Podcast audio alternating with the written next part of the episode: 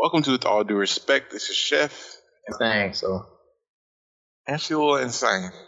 I see had the big lips. Yeah. She's crazy a little bit. I think. I, I think don't. that- I don't like the crazy, but Oh, I thought. Never, never mind. uh, that's not my thing. Okay. Uh, what about you, Wood? Wood. This nigga is. Uh, you can also um, be sure to subscribe on Anchor. Um, there's great opportunities to um, be a part of our wonderful five year community. Um, do it. We also have an Instagram page for all those who aren't 40 years old and then aren't on Facebook. And if you do look for the Facebook group, make sure you type in with all due respect with a K, because if you type in just WADR, it's some African thing that has nothing to do with us. But shout out to our African listeners. I'm about to say, is that why uh, What kind of African thing? is trying to do? I mean, if you type in, it's like the It do be a lot of Africans that be trying to join. Makes sense. Shout, shout to Africa. I thought we had a following. Thought they were trying to learn English from, from the podcast. Fuck with us, yeah. no, they're not. Fuck. Well, learn something new today. It's episode 173. Join. Wood with the white voice. What up? 5,000 Northside Florida. It's your boy J Joe. Ah ah ah, staying alive.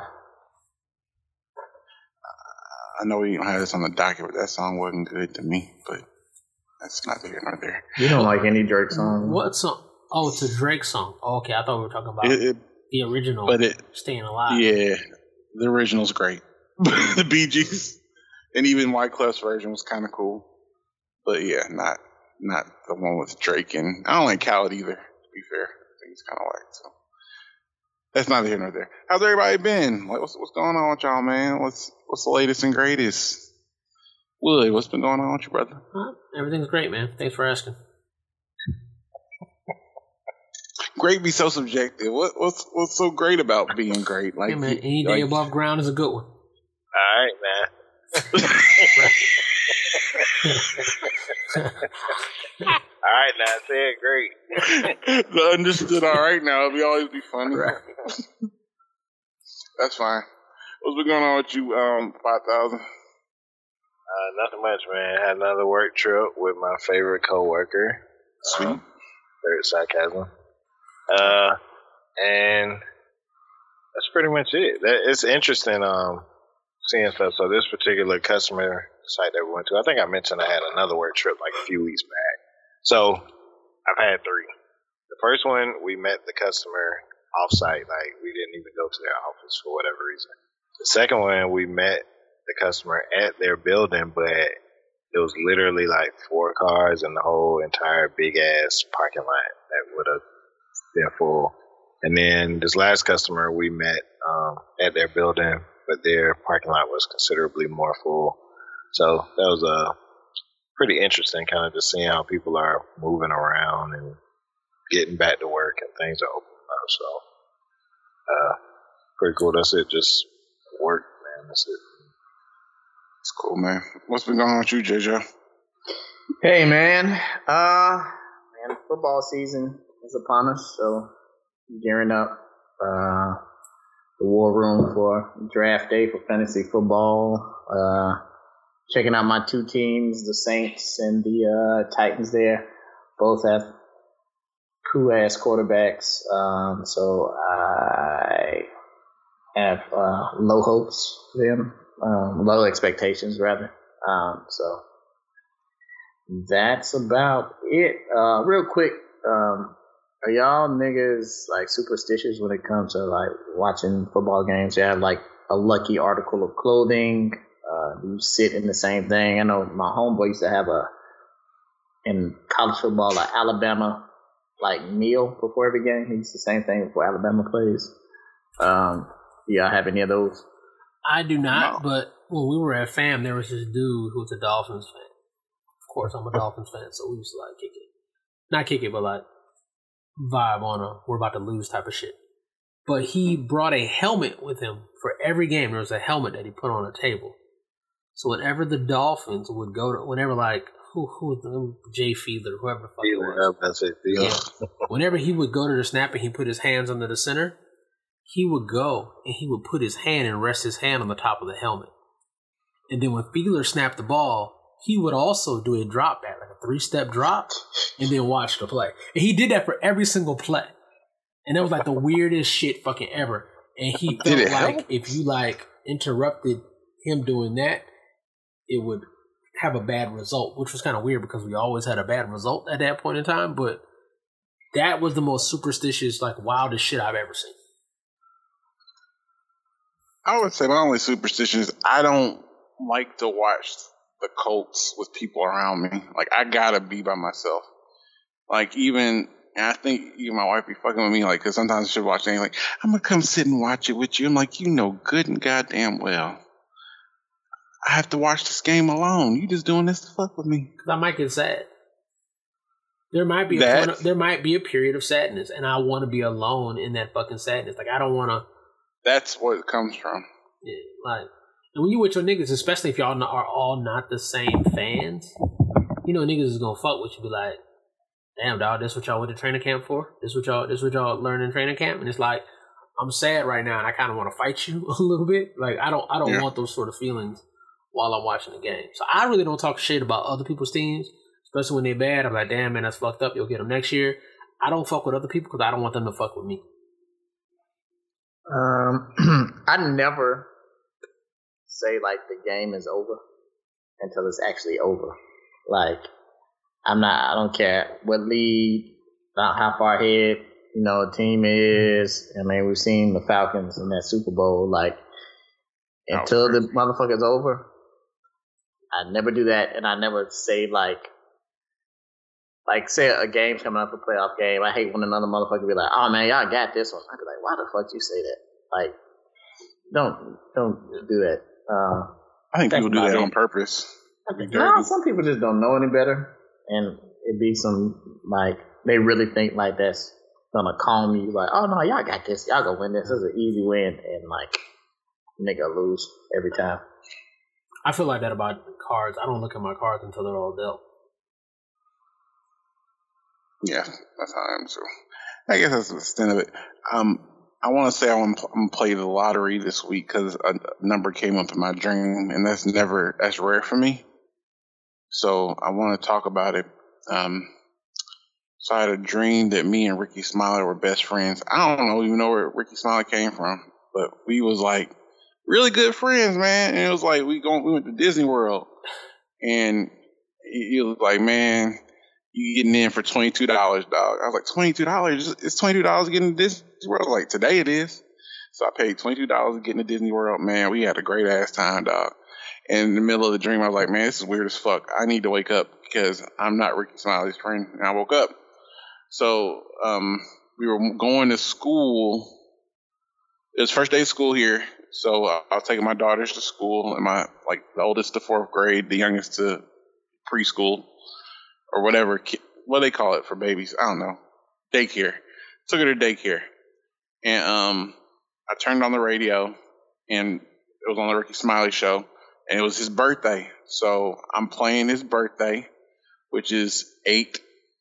Um, 22? One, eight Oh. one zero, and then I'm gonna put the two two for the twenty two dollars that, that um, my my ticket cost. So as the Hold you um, putting twenty two dollars on eight one zero?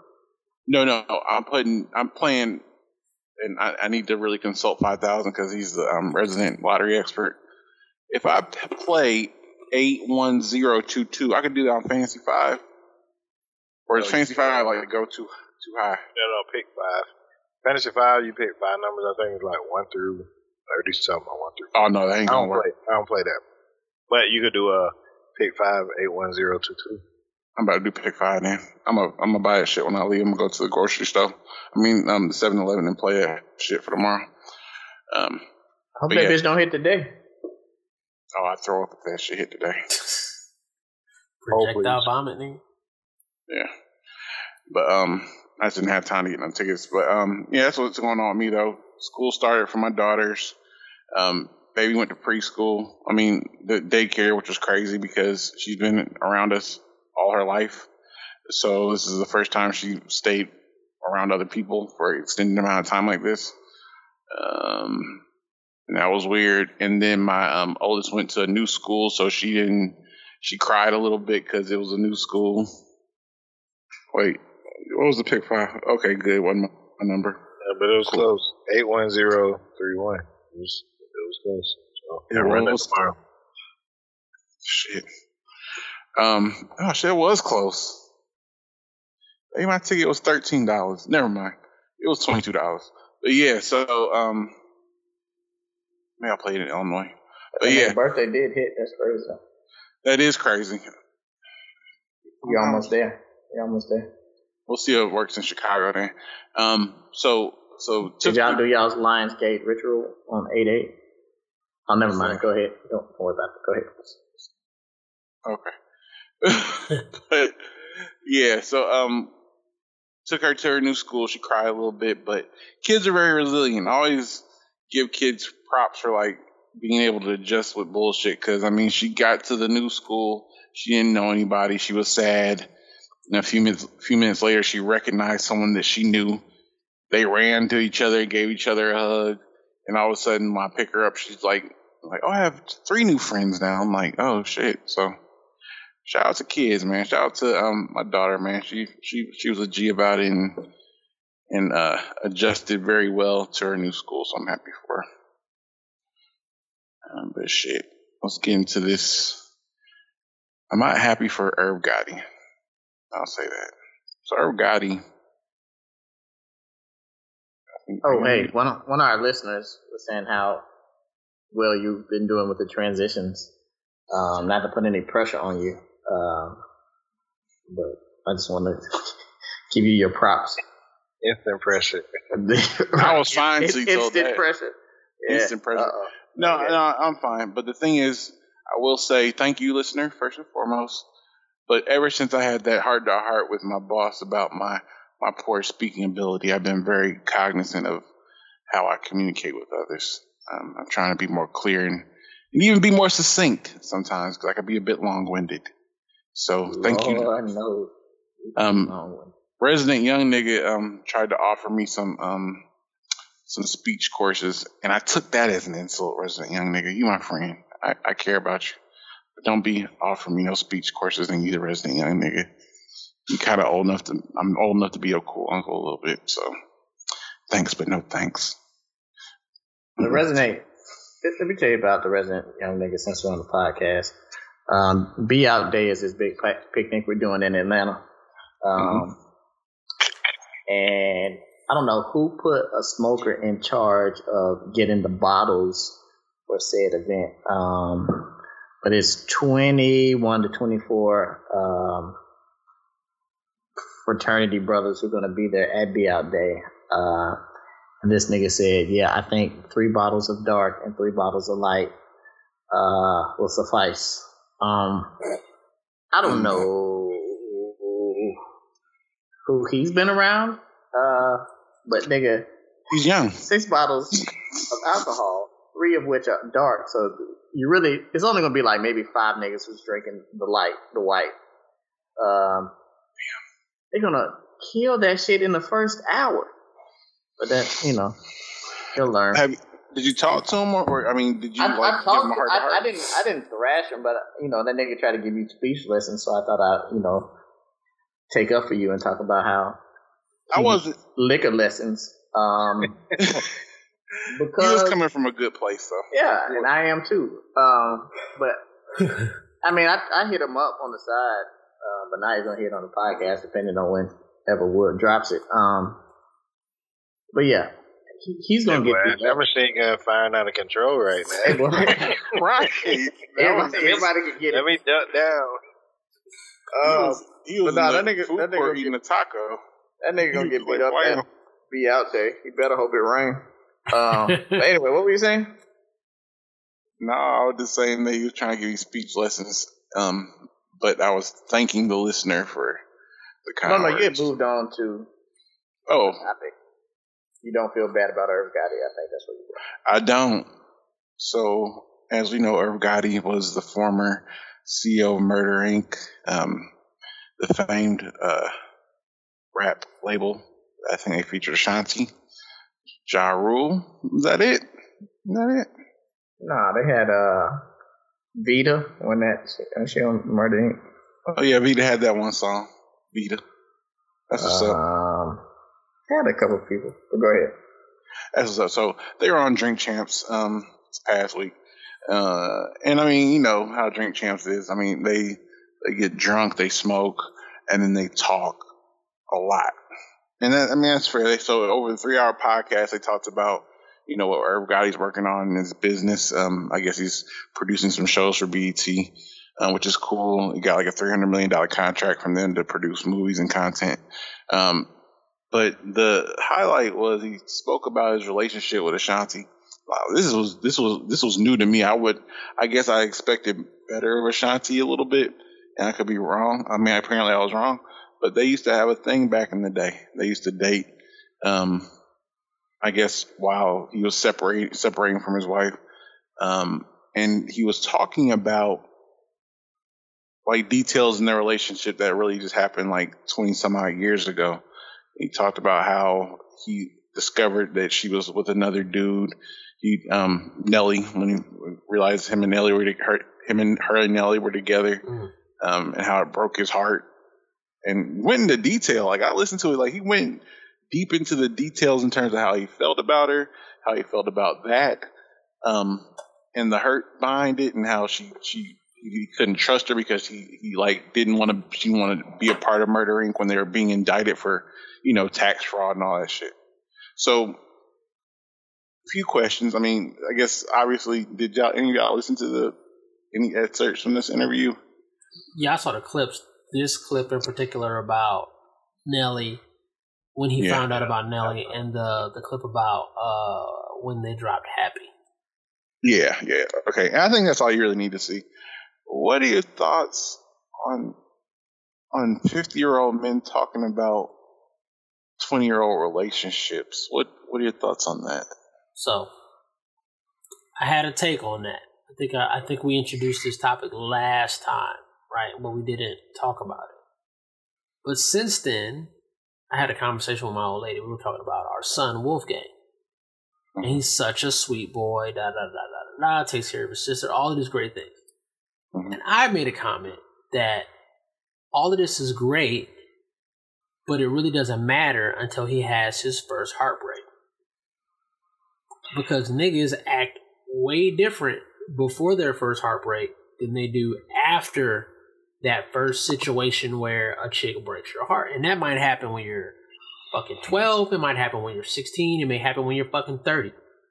Right? And that made me come back to the Irv Gotti conversation is like like the way that he's pouring his heart out a little bit, like Ashanti broke his heart a little bit. Like he's very emotional about this.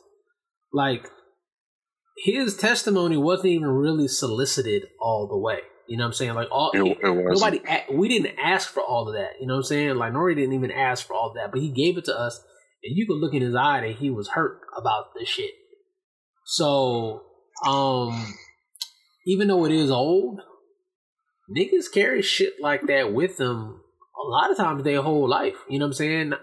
How a lot of men interact with women like throughout their lives goes back to things that happened maybe 5, 10, 15, 20, 25, 30 years ago. You know, and I, I don't think he's, I don't, I don't think, I think he's over it. Well, no, I don't think he's over it at all. But I think he's always going to have that in the back of his mind. I think that's just a part of who he is, though. So you don't think there's a limit, basically? There's no no, I mean, I, I don't think. Dude I don't think called him on that. He was like, you know, I ain't really tripping on that. And he was like, mm, yes, mm, you're definitely tripping. Yeah, yeah, he's definitely tripping. he didn't call him. He's definitely tripping. But I mean, I mean, every nigga's gonna have that, man. I mean, because I mean, you don't know the situation of the first heartbreak. Like, if uh, if you were if you were in a relationship with a chick and she just like didn't want to fuck with you no more because you were short, right? You might have a little bit of a complex when it comes to height, you know what I'm saying? Or if it's a money thing, right? Like, oh, like she wanted to fuck with some older nigga because he had money and put shoes on her feet. You might turn into that nigga who is always having cash. She's always flashy, always got cash, always trying to buy a chick. You know what I'm saying? Like, to women, that shit is nothing. You know what I'm saying? Like, I don't give a fuck. Like, I don't like that nigga. I like this nigga now. But to men, those kind they're kind of formational moments in our lives that kind of drive us in whatever direction that we end up ultimately going in.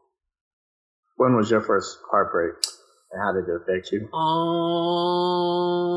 I don't know, man. I mean, I've had a series of like little heartbreaks. I mean, I never had like the Nah, the, you don't the, know. the big one. You know what I'm saying? Well, I mean, but there was there. what was the first one? I mean, it, Oh, it doesn't have to be a, a big one. Be- It could be like this had to be. the girl didn't give you a Valentine's Day no. third This grade. had to be um. This had to be um. I think I was in seventh grade. Seventh grade. Chick named what was her name? Cindy Ross. Cynthia Ross. She was a beautiful Amerasian chick. Beautiful, beautiful, beautiful. And I think I s- and I think um she is From like where? Am- Amorosa. Amerasian, uh, American and Asian.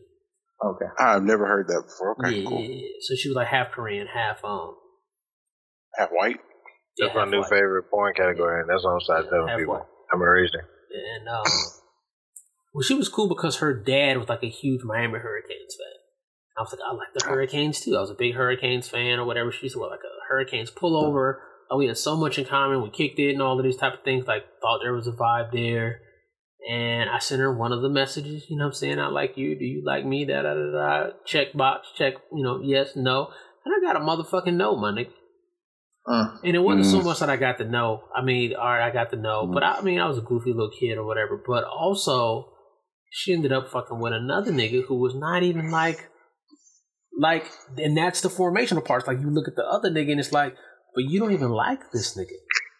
Like, he's not even your Mm. type. Like, this this nigga is like, why? You know what I'm saying? And that becomes that becomes part of the bedrock of okay, well, like she had more in common with me. She was cooler with me, but she ended up with this nigga. So, thi- if if this is what the fucking ultimate goal is supposed to be, you know what I'm saying, to get to where you need to be, maybe I need to pick up some things that in this nigga's game to make me more marketable, right? And then you just Mm. start to gravitate into more of an asshole.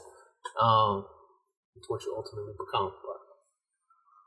But I think any, any- anyone else have any heartbreak stories they'd like to share? I have several, but um, I'll share. I'll share. I'm on the podcast. then there Because was you have to Christine think of Kinker too. Your Ooh, your boy, go Bill ahead. and origin story, right? So, what were the moments I could think of in sixth grade? Uh, Kim Robeson. Kim Robeson.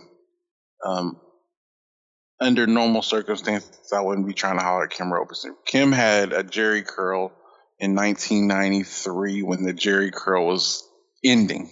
Ooh. It was ending. In, it was it was supposed to be over, but No, It it was was still- dead in '93. Maybe not. no, no. In LA, they were still in LA. They were still rocking it.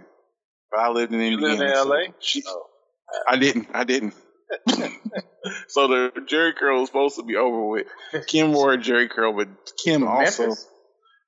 No, she was from she was from that, but Kim also um, grew before most of these other girls, so she she had body for a sixth grader. So I was just like, uh, man, I'm feeling your vibe. You know what I'm saying? I know I'm a little I'm a little different. You know what I'm saying? I live on the south side. I ain't the coolest nigga, but you know what I'm saying? I'll talk to you every day. I hold your hand. I, I really gave her some. Remember Papa? I don't know if y'all still watch The Shy, but Papa, Papa from The Shy was obviously written by written based off of me. So I was just like, you know, I was real smooth with it. And she's like, you know what, you know what, Chef, I'm gonna call you tonight at eight thirty. I was like, you got to call me at eight because that's my bedtime. But yeah, cool. Call me at eight and let me know what you think.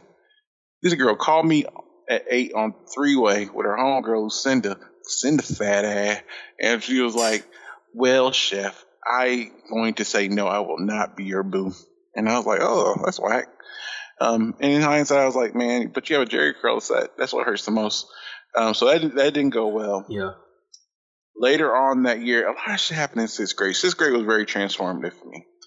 Um, sixth grade, I went to this little smart nigga program at Purdue. It was like all the little smart black kids in the state of Indiana. So it was like little niggas from South Bend, niggas from Gary. Never encountered Gary niggas. That was a, a new thing for me. There was a um, girl from Terre Haute. Her name was Bianca Spivey. And, I, and Bianca was bad. Bianca was tall. Bianca sounds like a badass chick name, like Bianca nigga. And her last name Ivy. Like, it's Yeah. Spivey, really- Spivey. Oh, Spivey. No, that's not right. She got a Facebook page. Oh. She probably still fine. She's probably Oh. still fine. I, I, ain't, I ain't going front. I couldn't find it back in the G, but um, but yeah, Dianca Spivey was bad, man. Like I was like, I've never seen nothing like this. Like you look like a, you are um fucking twelve, but you look, you look twenty six, Dianca. What's up? So I was, I used to try to spit game at Dianca. I mean, my mama had me in Izod matching Izod fits, so I had the Izod polo, blue polo with blue and white striped polo with the blue um shorts and um and saddle Oxford. I was looking stupid as hell, like I was dressed goofy as hell, and um I was trying to give her my best little nerdy Mac game and she wasn't giving me no attention. But she was there was another boy from my middle school. It was like it was only like three of us. Norman, Norman dead now. He became like a big time drug dealer and got murdered. Yeah. Um, shout out to Norman, rest in peace, dog. Um, but she was giving Norman all the rhythm because Norman was like funny and he was cool and he, he cussed and talked bad to him. And I was like, oh, that's all I gotta do, bit. So I, that's when I started cussing. So um, that was that was transformative for me. I realized when you started being funny and and and rude a little bit that that was a that seemed to be a good thing, which was weird to find learn in sixth grade, but it it, it translated well for for decades. You learn quickly that this shit ain't about friends. That friendship, that friendship do not win. That is not a winning hand.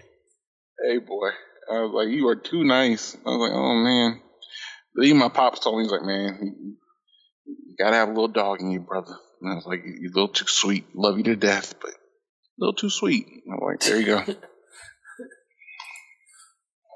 Was was Bianca black? Yeah, yeah, man. I, I'm, uh. I've never, I've never strayed away from that being I a saw a white Bianca Spivey. I was like, mm, I don't think that's her. she might be married.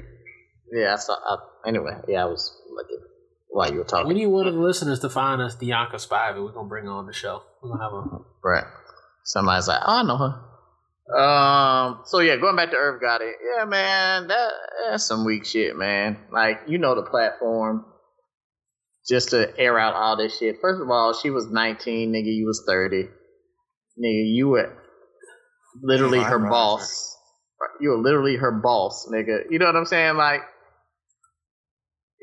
it's it's it's kind of fucked up a little bit, man. You're, it's a not a little bit. Like that's a you know what what night what teenager teenage chick isn't going like kind of want to fuck with you if you like writing her checks and fucking you know taking her out and doing all this shit like. Yeah, like eventually she gonna be like, this nigga old as fuck. I want to fuck with a nigga. I want to fuck with a nigga more my age. But just to be on there like still talking and having like some bravado about it, like yeah, you know, I remember nigga, I, we just finished fucking. I'm in the shower and she round here singing happy. She happy. That's how the song came to be. Like dog, like. But I, I expect that from New York niggas. Like when some shit like that goes Yeah. down, like you can you can he could have approached that two different ways, right? Like, so what's up with you and Ashanti? Like, oh man, you know that was a long time ago. It was cool. It was what it was. Or you could do the route he did and want to tell all the gory details and make it look. You know what I'm saying? Like, this was twenty fucking years. You know what I'm saying? Like, why are you still telling this this woman's business now? You know what I'm saying? Like, it, that's just that nigga hurt? Yeah, but dog, like that shit is Come on, man. get over that shit. We shit, all, nigga, build all a bridge. that there's nothing more illogical and impractical than a hurt nigga. Hurt niggas do hurt things, boy. But nigga, like if you hurt, nigga, like I don't know, it's that toxic I was about to masculinity, say, nigga. if- hold if- that, If you hurt, hold that shit in. Sometimes you gotta hold that shit. In. what do you No, do? Like, I mean, what do you do if a nigga is hurt? What do you do? What, what, what is the hurt nigga playbook? What do you do if you hurt? Eric, there is a swallow that playbook shit, though. nigga. I, I think No, there's a no, I'm playbook. saying, no, I'm saying, let, let's unpack some mental health shit right now, right? Like, when you if- hurt, if you, you- get in if you shape, hurt- nigga. What do you mean? You- You you you get in shape. You get money and you get in shape. That's Them toxic. That's so toxic. Heal yourself. that's some toxic shit. You know what I'm saying? Like, you just got to get your money up. Yeah, you get your money yeah, up. man, you gotta get your money and up. you look your best. this is why niggas blow their fucking brains out right here. Uh, this No, right but here. think about it. If you look good and you feel good, like you'll you'll just things You'll will get better. But everybody, Still hurt inside. but, but but I mean, everybody can't do that. Some niggas is just ugly. They can't they can't Aw. look no better. And money is not money is not a button. You can't push a button and be like money. You know what I'm saying? Like a lot of niggas be trying to get money, and the money just don't happen. That's why you got niggas out here depressed and shit. They can't find the money. Then, then You know. well, then if if you can't do the first two, then most niggas will fuck their feelings away or try to. Fuck your feelings away, man. I think that's what Irv Gotti ended up doing because he's still talking about how yeah he's like man I've never had a problem getting a woman. I was like man that's crazy to talk about when you're 50. Yeah. And like, rich, what nigga, like prove? right. man, don't matter, Like, man. okay, so I did, I saw the clip, but what prompted that? Like, what were they talking about that made him even go into that? Or did he just like, oh yeah, by the way? No, I think I think uh after a little bit, it was like, y'all want to get into it? They're like, yeah, let's get into it. So you and Ashanti, and then I think that just opened, you know, Yeah. opened up that wound. But I don't know, man. You know, niggas, niggas, like I said, hurt Doesn't matter, niggas. man. Doesn't matter. Hurt niggas do hurtful things, man. It doesn't matter, man. You could go through so much in life and and rem- meet so many people, but you always gonna remember, goddamn Bianca Spivey, boy. It's going to to to the day you die. That name is I'm gonna not be. gonna I'm not even gonna talk about the girl that made me be straight on light skinned girls. I ain't gonna bring that Ooh, up. man, we need that origin story, but not not right right now. But yeah, man. we don't. Chef is Um, a villain. Chef is a, a, a villain, actually. Anti-hero. But um, so okay, so this is my thought after hearing all this. Like, I, I'm in, and, and to be honest, this is my first time really listening to Drink Champs. But it seems like based on just other, I guess, crit- critics talking about the podcast episode, they're the way they get information from people is they get them drunk and high, and then they just have them just like kind of spill their spill their guts out. Mhm. So, do you think men gossip too much? Like gossip more than women? Like I've always felt that way. Men all. What are your thoughts? I'm not gonna say more or less, but men gossip as much as hoes do. like, I'm gonna say that. Yeah, I mean, because in the be, but the thing is, here's my thing. I feel like we do it when we do it. We do it like in a in a small space. Like it's not gonna be stuff that you just put on a podcast that you just spit out. Because I don't think Ashanti would ever talk about messing with Irv Gotti. Like she ain't proud of him, so it ain't like a situation where it would be the opposite. Or even if, it, she was like being interviewed, she wouldn't say nothing. She'd just be like, "No comment. Let's talk about my my um, tour schedule or something like that."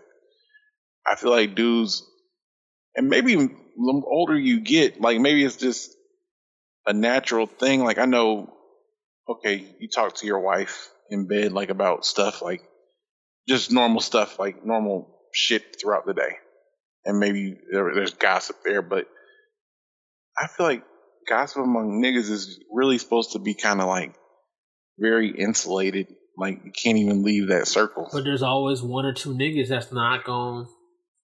We just talked about this. We just talked about this a, a week ago. Like, there's always going to be one or two niggas that don't understand that this doesn't leave the conversation. As a matter of fact, when the conversation is over, just forget everything we just said.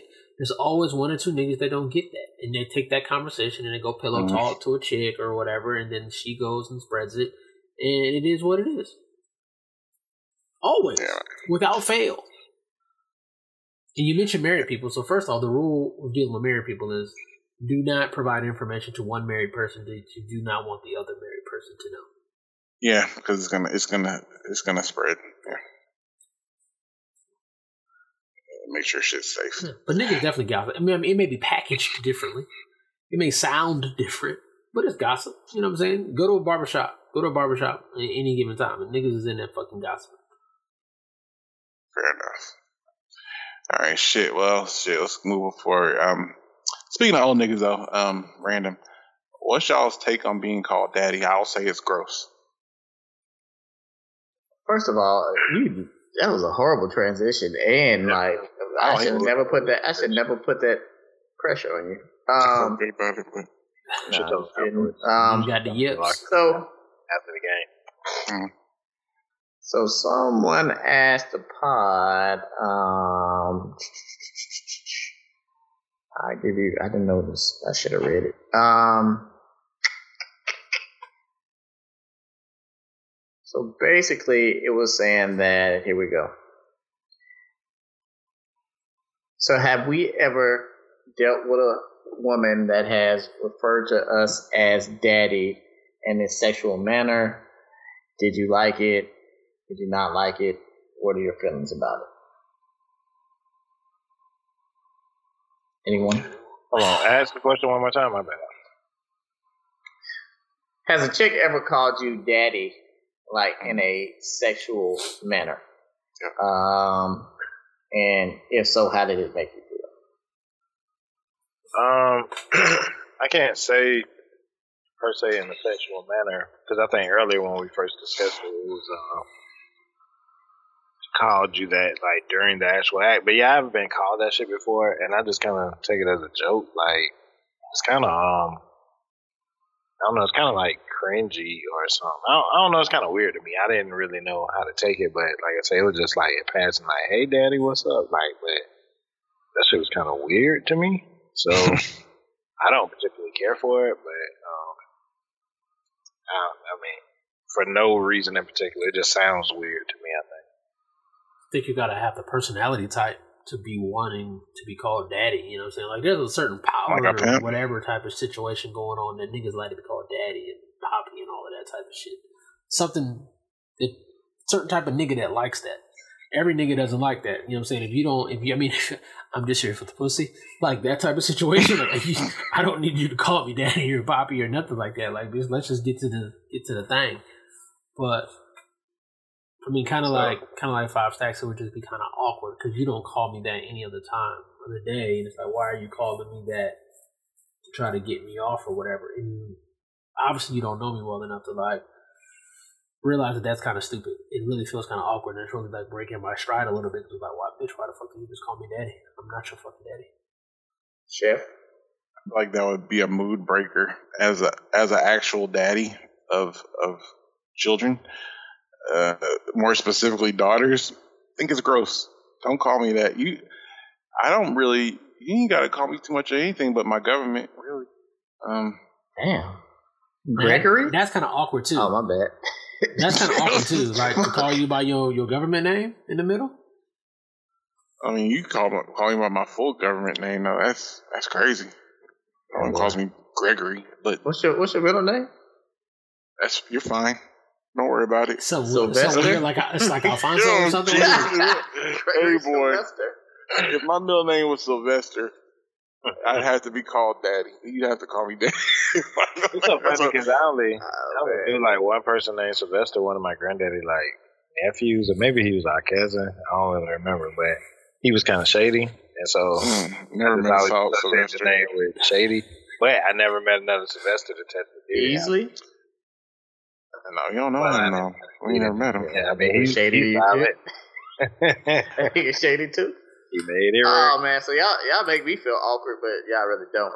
So yeah, Your like middle my young in my younger years, like like nah, I I didn't want to be called daddy.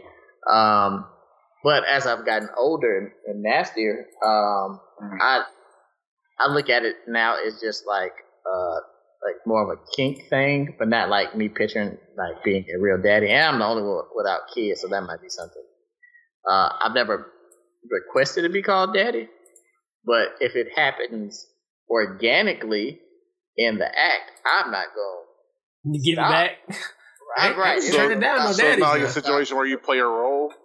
No, it's not even like a that. role. Okay. But if, if that's the word that comes out of her mouth, like it might turn her on. So if it's turning her on, calling me daddy, So, Hey, what do you call who her am back? I?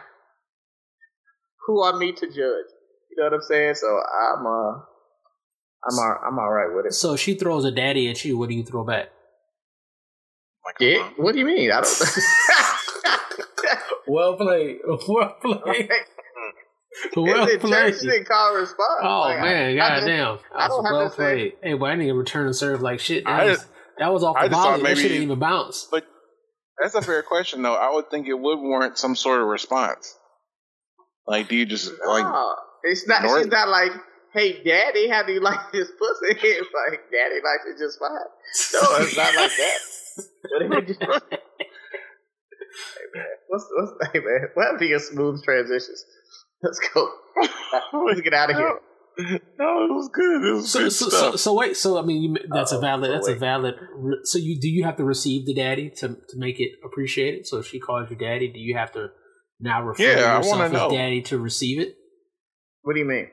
Right. So she called you daddy, and then you just had an example where you said, "Daddy likes it just fine." That that's Right. I received the daddy, right? You received the daddy. So what happens if you just let it linger? It's like she called you daddy. You don't say nothing. You basically like a, like Sounds a, like like you a, just I- letting like a it I love you and you don't say I love you back. right, like, that, you didn't like, receive it. Um, no, I think I think like your response is your body language. So like if she's like, "Fuck this pussy, daddy," then you just you know you fuck that pussy. I guess you know what I'm saying. That's what you do with your body language.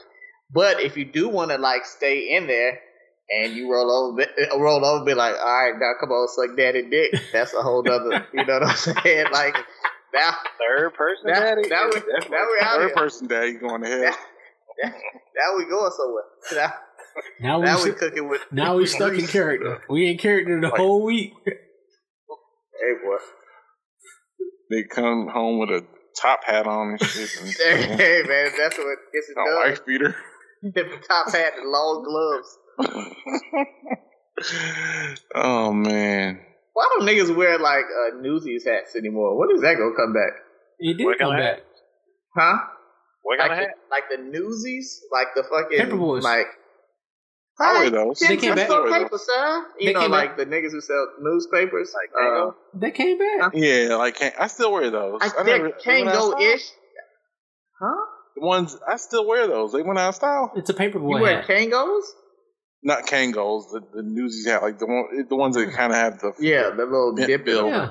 yeah, yeah. I wear haven't those. seen a nigga with one of those on since my daddy used to wear them. No, like they, those. they came back big in like 2000, like Back when six, Neo seven, Soul eight, started nine. cracking off, niggas was wearing them. Oh, like, you're poetry right. I do feel like I seen Musiq Soulchild with them shits on. I never got rid of mine, so I still wear them. Oh, okay. All right. They they still cool to me. You know, it's also still cool to me. The shake jump, like I, I I don't go as much as I used to. Have I don't because You the know, I ones don't- here, Go don't go to the shake joint like I used to. the ones here aren't good. But in general, if I'm in like in Miami or Atlanta, I enjoy it. I also enjoy P Valley. P Valley's been a weird. It's been a weird season. I think it's gotten a little nasty. It's a A little, little nasty for my. A little a too gay. nasty, maybe. It's a little gay. Not there's anything wrong with that, but it's just a little bit. Yeah, yeah. It's a little. If you're a heterosexual graphic. TV watcher, it's a little bit. The needle's moving a little bit further into the gay direction. It's like okay, It's a little aggressive. I was watching Industry. Y'all watch Industry? no, No. that, Is that like Empire? No, no. It's like um, it's closer to Succession, but the lead is a black woman. is that back? Yeah, it's back. Season two is on, or are we on another? Season two is on. Season two. I just watched episode two. They like doing that a little bit too. I like. but it a I little bit. enjoy it. But Industry a good show though. I'll check it out. Yeah, I know Harper Yo. Yeah. Steal. But um, so um, P Valley came back. We already said it's gross a little bit, but Wood came um had a pose a, a positive question despite the darkness. Um, who is your favorite P Valley stripper? And what does it say about you? I mean, really, it's like and a what does it horoscope. say about you? And what does it say about you? Oh, uh, yeah. So I wanted to know. So, what are you interpreting what it says about us, or are we are we to interpret I, what it I, says I can about interpret. us? I can interpret. I, I think. Oh, perfect. Even better. I don't want to go first though. No, you, sounds no, like a- you go ahead and go first, brother. I'm about to All say right. it, man. Might as well, because I've never seen the episode, so I can't even participate. Oh man, Damn, it's, it's a treat. crazy. It's So a It's a treat. treat. It's a treat, except for like the gay stuff. Um, Like that's how you know it's a treat because people will sit there and go through. Not the folks. There's nothing We know. wrong with the gay stuff. I'm telling you, there's nothing wrong with it. But the show has to be a treat for the amount of heterosexual watchers that go through the show and still watch the show in spite of the gay stuff. Not that there's anything very wrong rough, with it, very violent gay stuff. And it's like a full scene. I mean, we're used to like, okay, a little bit of a scene and some gay stuff. It's like, okay, we're gonna fade on to the next one. It's like, no, we're gonna get it all. It's like it's gonna be like three minutes. Anyway, um, it's gonna be for me. I'm really it's, it's Mercedes. I don't know. Say it. Say it with your chest, bro. Uh, It's, Mercedes. Why you sucking on your thumb when Right. you said it? It's You, you had like a, Mercedes. All right, a, Can you a give us a silent question why? mark at the end too. Um, for a few reasons. Because she, like she old school, you know what I'm saying? Like she's like Mercedes is like almost forty, like in real life. So I can appreciate that. Um she she she be working. She she on her grind, she she dedicated to her craft, you know what I'm saying? And um Who, who, kind of gross a little bit. She Who's your, might your second? she might be the most regular, normal person on the damn show. Yeah. Second, um, second would probably be um, roulette. Hey boy, that roulette's something special now. Yeah. I didn't think she had it in her. I, I honestly, I, I didn't recognize her when I first saw it, but I didn't. I didn't think she had it in her. You didn't, you didn't realize it was Wanda. I did not realize it was Wanda. So, coincidentally, it being Wanda um, was crazy. coincidentally, those are also my one and two. Um, A king. I, first season Mercedes, first season Mercedes wouldn't have been my number one. Um, No. It was but um, yeah, the first season definitely. Um, but this season, because of the Mercedes experience, and somehow she got finer. I don't know what it was or what happened. I I don't know, but um, Mercedes experience pushed her over the edge, and then all right. Uh, and somehow she got finer this season. Uh, I don't know what it was or what she did, but yeah, that thing finding out. And a close second is that roulette, which is the chick from Snowfall you're talking about, and you know, she's just a little teapot, short and stout. Uh, she be on that pole doing them tricks real good, and she got them them lips. So uh, yeah, those those are Do y'all number think that Mercedes. It's roulette crazy and. Mercedes are branches off of the same tree? What you say? You said what? Do y'all feel as though roulette and Mercedes are branches off of the same tree, whereas roulette might just be a younger, more, more, I don't know the word, more Um, provocative I- I- version of Mercedes? I mean, because I mean they're somewhat the same, but but, you know, yes and no, right? You like you like you like mature Mercedes more because now she's past that stage. So yeah, you know what I'm saying. You like the calmer.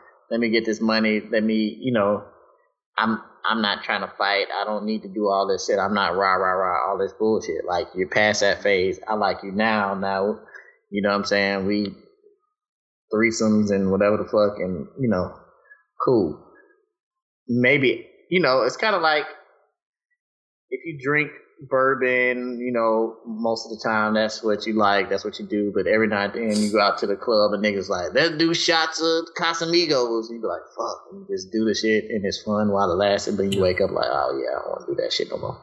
So i think that's why roulette is second. They kind of represent the duality between a wife and a side chick too. But mm. boy you getting deep.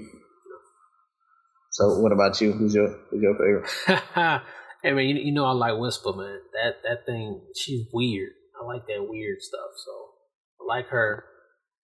Um, and of course, uh, what's her name? Autumn. You know I like Autumn too. So I mean, that's that's Yeah. both of them right. which one is, which one is autumn That's the chick who owned the club with uh, Oh, oh, Clifford. so the two light skinned chicks. Yeah. And uh, well, one of them's not light skinned. Whisper's not even light skinned. She's like white. She's white. Huh. Is Whisper White? Yeah, she ain't a black. She ain't black. Are you serious? I thought she was Yeah. like I don't Creole. know. He, he might be racist. Let me- yeah, let me Google that. New Orleans. But if but if I could choose three, I would definitely choose roulette as well. I like I like I like Wanda a little bit, a lot of it. So, but I can't. I- but, but but I can't have a whisper. I can't have a whisper roulette combo. That's just that's dangerous. Dangerous. That's, That's that's just not safe. okay. I gotta look this up now. I, I You can't she- look it up because you have to push the podcast forward. Oh, yeah. I'm surprised nobody picked Mississippi though. Um, I don't. Uh, I think because Her, uh, her stock went down. yeah, this season, like last season, she would have been. Why did her stock go down? I mean, she still she still is fine as that, but why, why did her because of because of the the Caucasian gentleman? Because because Uh, I mean, we we. for me, yeah. Just it's- the I don't want to be a spoiler, so we'll just wait. You know, we tackle it all. Oh, okay. All right. We'll unpack it at the season finale. We need to do one of the rooms on the season finale where we uh have everybody together on Twitter or YouTube or something. Watch it together. Chef still looking this up. her name is Psalm Salazar. She's Spanish. See, told you.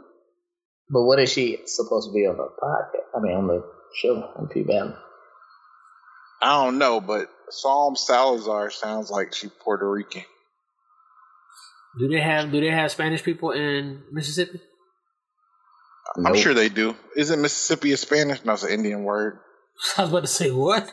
Mississippi is not Mexican. I was about to Mexican. make up some shit. Yeah, you're right. I was about to completely make up some shit. I'm sure they got some Mexicans. She might be Mexican. Shout out to Mexico. Um.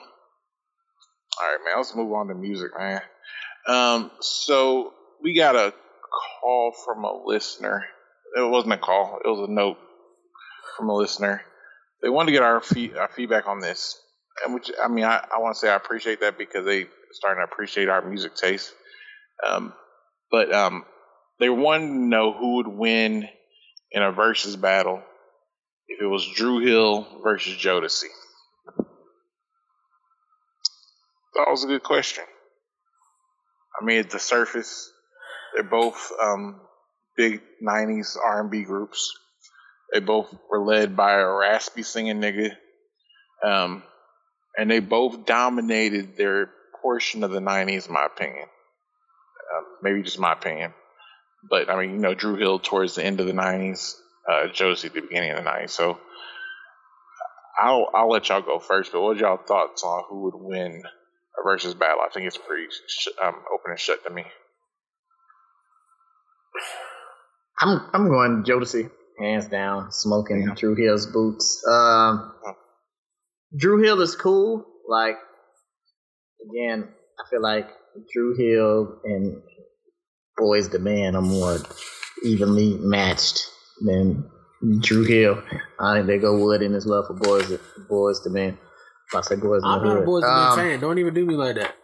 Um, it's just Dru Hill has some cool songs, but like Jodeci, just the whole "Forever My Lady," like it's hard to. It's them pick same tracks the over and over again.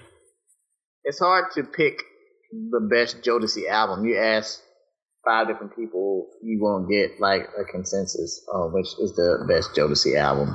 Um, so yeah, Jodeci is gonna uh, smoke these niggas out of their boots.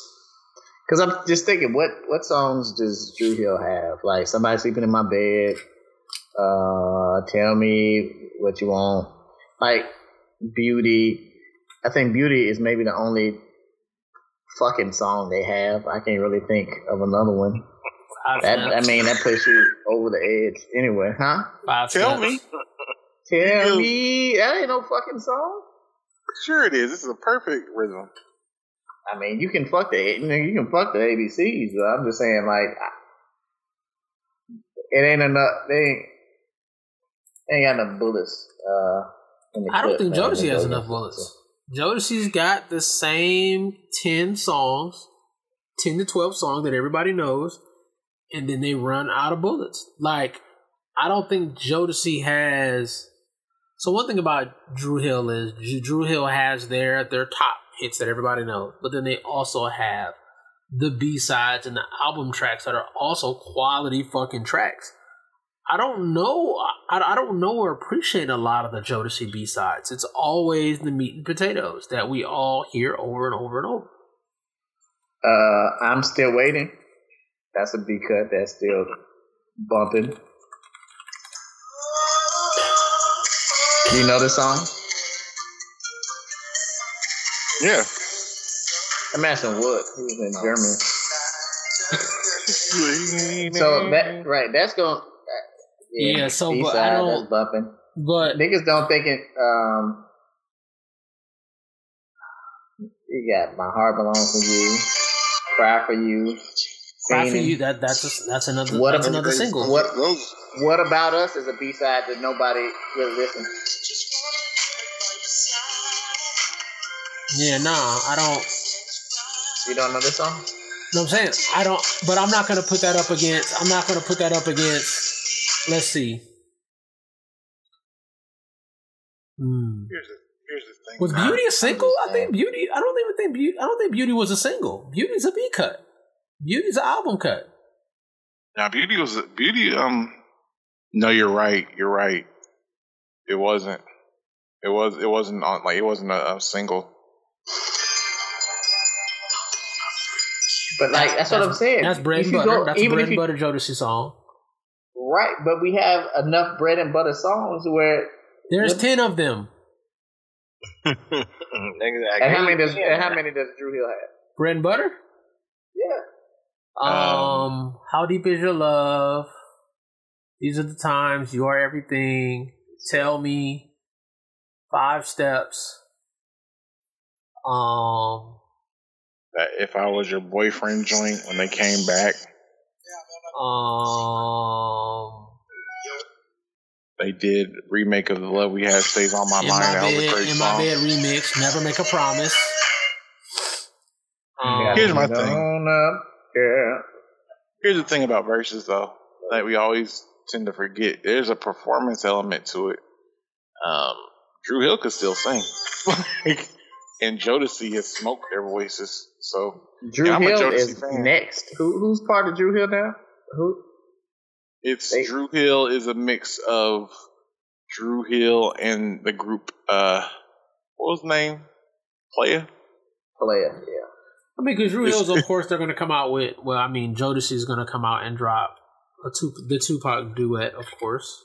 Um, So we have Love You for Life. We got Freaking You. Dru Hill's going to have bring out. They're going to have a Mýa duet. Um, Are they? Is Mýa gonna come out? no, I'm just saying that's just that's just a bullet that they have in the gun. You know what I'm saying? But I mean, are we doing so? Sisqó can just do that. Sisqó, because I mean that's not Dru Hill's song. yeah, I mean, Jodeci's I'm going just to do love, uh, love so- You for Life. If- Are they not? Huh? Jodeci's going to do Love You for Life. Yeah, that's that's. a What do you mean, Love You JoJo for song. Life? Isn't that If you isn't that K-Ci and believe JoJo? I wasn't even adding JoJo and K-Ci song, but if we do that, that's a wash. I'm I was doing strictly Jodeci song. I mean, I forgot about lately. Oh man, this is this. Oh, this is a Lately's in the Nasty. ten. Lately's in the ten. Like, why you keep it? Oh shit! I forgot about. Bro, I forgot. how I forgot about ten- cry for how you. many- I done put twenty in This the nigga be like, he already. be like, he be like, I forgot about come and talk to me. Like, damn, nigga, them the same fucking ten. Uh, Like, you done uh, flipped that dollar over a zillion fucking times. But I keep asking you about your your Dru Hill ten. You keep giving me I just gave you the Dru Hill ten. The Dru Hill 10, these are the times, never made a promise in my bed. How deep is your love, beauty? Tell me. We're not making love anymore. Five steps. Um, five steps. Uh, let's see. Let me think. Um, say these are the yeah. times. uh, Angel. I don't, I don't, I don't put Angel in there. I like Angel. It's- I like it. I mean, it's an album cut. You know what I'm saying? Like once we get past Yeah. the ten, we start bringing out the beauties and the and the angels and stuff like that. While Yeah, Jodeci that's fair. plays, ah, we about to play one you might not have heard. Freaking you, let's go. Hey man, we can we can do it. We can do it alive. live. Uh, Jodeci versus Dru Hill, man, for the people. And you know this song, "Let's Be Alone." It's a B cut. Uh, it's good fucking I mean, music. I've heard it before, but I mean, I can do without it. If I had to cast two songs into the sea, that song or or Beauty, I'm casting. I'm, I'm launching that song into the fucking sun. Like, I don't, So, so you, you you're picking Dru Hill over Joseph? Uh, I'm not gonna say it. I, I'm I'm I haven't done like the actual side by side, but Like I it's haven't not, either. it's not gonna be a wash. I mean, I don't think Jodeci is gonna drag Dru Hill. I don't think it's. I think it'll be a good competition because of the performance element. I'm just saying, like, J- Jodeci not like hella older than Dru Hill. They probably got Dru Hill maybe by five, six years, maybe. But Jodeci lived a harder life, and they just don't have the same vocal. They, they can't sing like they used to. I think. I mean, God bless them. I mean, K-Ci, K-Ci, um, no, JoJo's had like a couple of strokes. Like that shit will fuck you up a little bit. Bob, So- Bobby Womack also needs to come out and sing with them, since they stole both them niggas stole from Bobby. They did both steal from Bobby, but Bobby also stole from Sam Cooke, So there you go. True. Dirty Mac God. Um, Did you Yeah. see that the the the Womack slash Cooke? Dog, I don't know. that was Yeah, they weird. group. They sounded great though. You heard, They- you heard, you heard their music? I started I, following them I just Instagram. I think you posted it and I listened to them. So yeah, I hadn't. I think I started following them. I haven't. Yeah. the ill thing is they all look like Bobby Womack and Sam Cooke. So I was like, what happened? Why don't y'all look like y'all's grandmama? Because they look like both of them niggas mixed together. Very interesting. But shit, let's um, but shit, let's go. Um, I'm about to close this shit out. It's um, no, hold on. But so also people were talking Okay. about Chris Brown versus Usher. Mm. Um, I watched that tiny uh, Usher Tiny Desk again, and I'm I'm gonna go. I'm gonna go Usher, hands down again.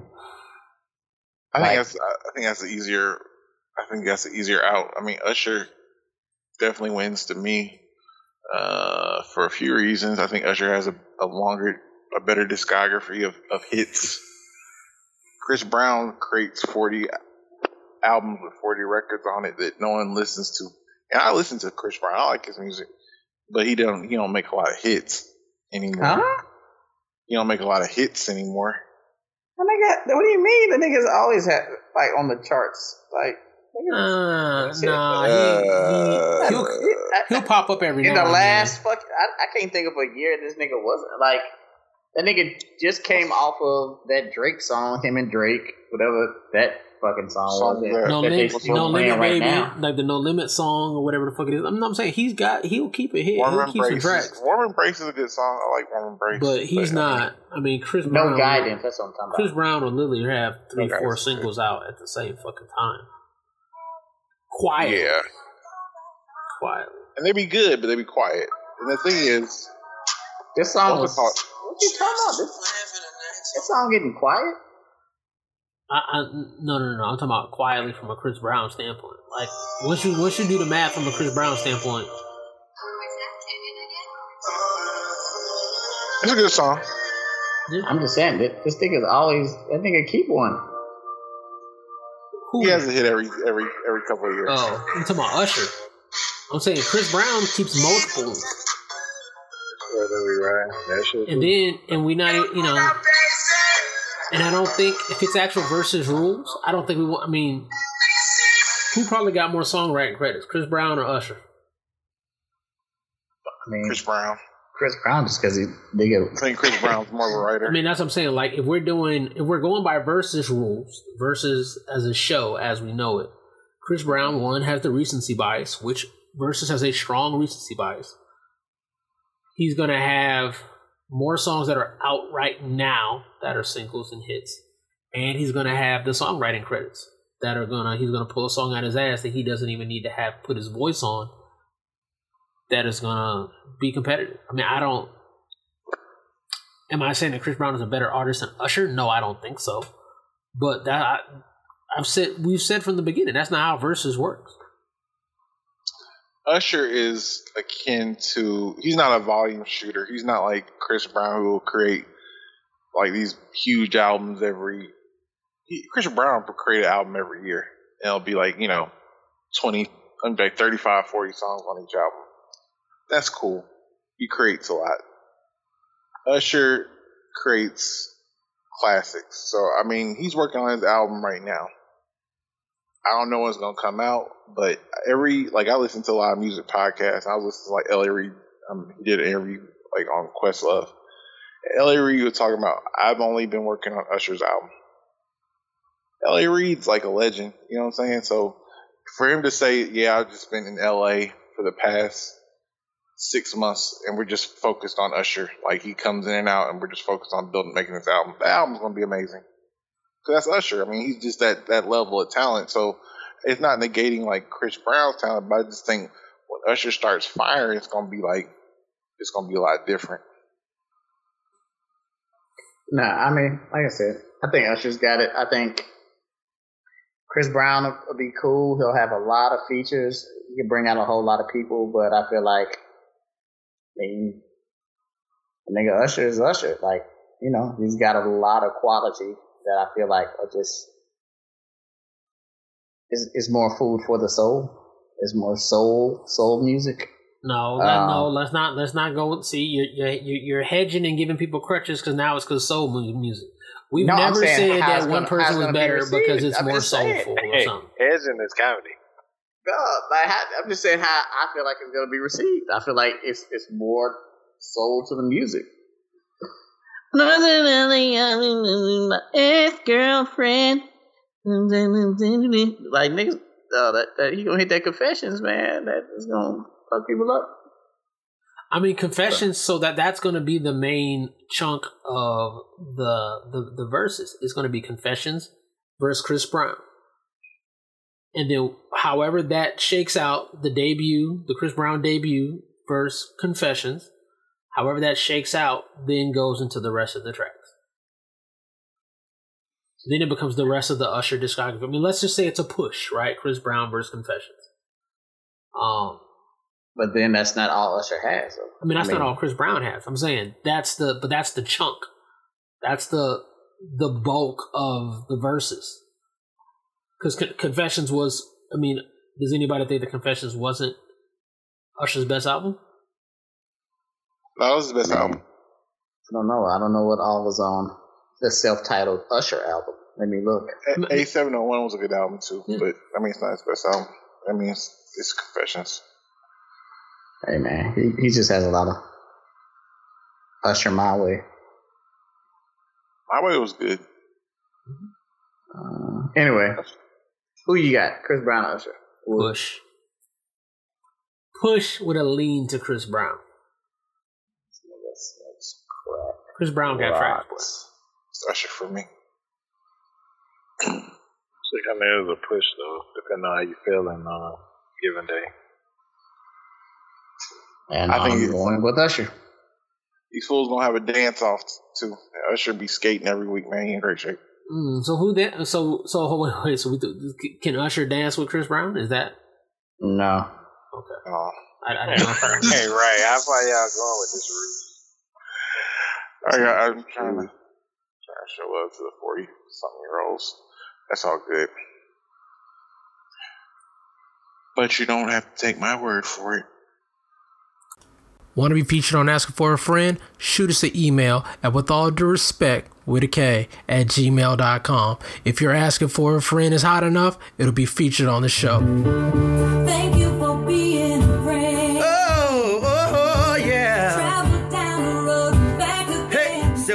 The bottom, now we're here, girl. Oh, yeah.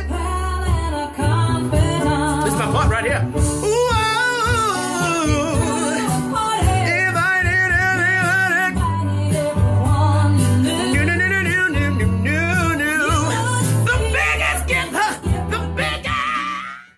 All right. Last week we talked about uh, men and skincare. Uh, so today we have two gentlemen, two doctors, uh, in our asking for a friend segment, and we have Dr. Derek and Dr. Theron. Correct. All right. And they're here to talk about um, something that they that they've been working on. Uh, they're launching. It's, uh, pretty new, pretty exciting stuff. Uh, so if y'all want to introduce yourselves and uh, kind of what what y'all got going on. What's going on, fellas? Thank y'all for having us, man. My name is Derek McElvin Jr., Jacksonville, Florida. This is my partner. oh, the whole thing, yeah, man. So my name is Derek McElvin Jr. Uh, founder, a co-founder of Everyday Fresh Club, and we are all natural, uh, aesthetic, skin, hair, beard care company for men. Uh, we deal in all natural products, no chemicals, no preservatives, uh, holistically made for us, like uh, made for men of color, uh, just to address the needs that we had that weren't being addressed by the, at the time, the products that we were using, um, just as consumers, just as people that were concerned about, you know, presentation and looking the best that you can. So that's really where it started from was us just trying to solve a problem, um, for ourselves and looking at the things that, uh, really, really worked as pharmacists. And, you know, and over time, just being able to identify exactly what people wanted and to feel confident about like okay well this is not just for us like this is solving a problem for a lot of people so let's let's continue this and so that's where we started years ago and now we uh, officially launched maybe about a month ago All right. So okay, you said a lot right there. So going back Okay. to um, so what problems did you see? Like what problems were you trying to solve for for yourselves? Like what made y'all jump into it? Oh, Well, well, I want to I want to thank you guys for having us on here. Again, my name is uh, Dr. Theron Douglas. You can just call me Theron. Um, initially, it started because I had been growing my hair out, and I've always kind of had like some hang time when it came to my beard. But I was experiencing a lot of like breaking. It would get to certain lengths, and it just would be kind of thin. I won't say it just wasn't as full. You know, I was having issues with like coverage and really figuring out if I'm going to have this hair on my face. I was also growing the hair on my head out. What can I do to support and at least keep what I had? You know, I could only keep what I could nurture. And at that point, when I was pretty new in the game, I, you know, I really couldn't keep much. So, um, around the time we were both working at a hospital together, you know, it was one, it was real. I was coming from a space where you don't really work with another person, pharmacist on the island, but to be in a hospital with another black man, you know, and then to be within a generation of each other, you know, we're like less than 5% of all pharmacists, like black men. So to have us be able to like work in the place we did, doing what we were doing, and be able to identify and like share a lot of not only like uh, things culturally, because I'm from Jacksonville too. I'm with the Paxon um, here in Jacksonville, Florida. But then just some of the pains that we were going through when it even came to style. You know, when I was younger, you know, I was still developing my sense of style. A stylish guy, you know. So I stole a couple couple things, but then I was also seeking to like again nurture what I had in my beard. So I went into the DIY natural hair care industry, and I realized like, oh well. I'm not really apt to go and buy all these things. You know, I've tried a couple different uh, products. Uh, some left a little over conditioned, some I really liked, some I didn't. But I realized like, hey, if I want to address what I have going on, let me see what there's what's out there for me to do it in like a you know like a holistic manner or how can I get it done and then that became I began began wearing the product to and from work we were talking about uh, things that I liked, and I think I brought him some samples. But then people started stopping me, and this is before this was ever for retail.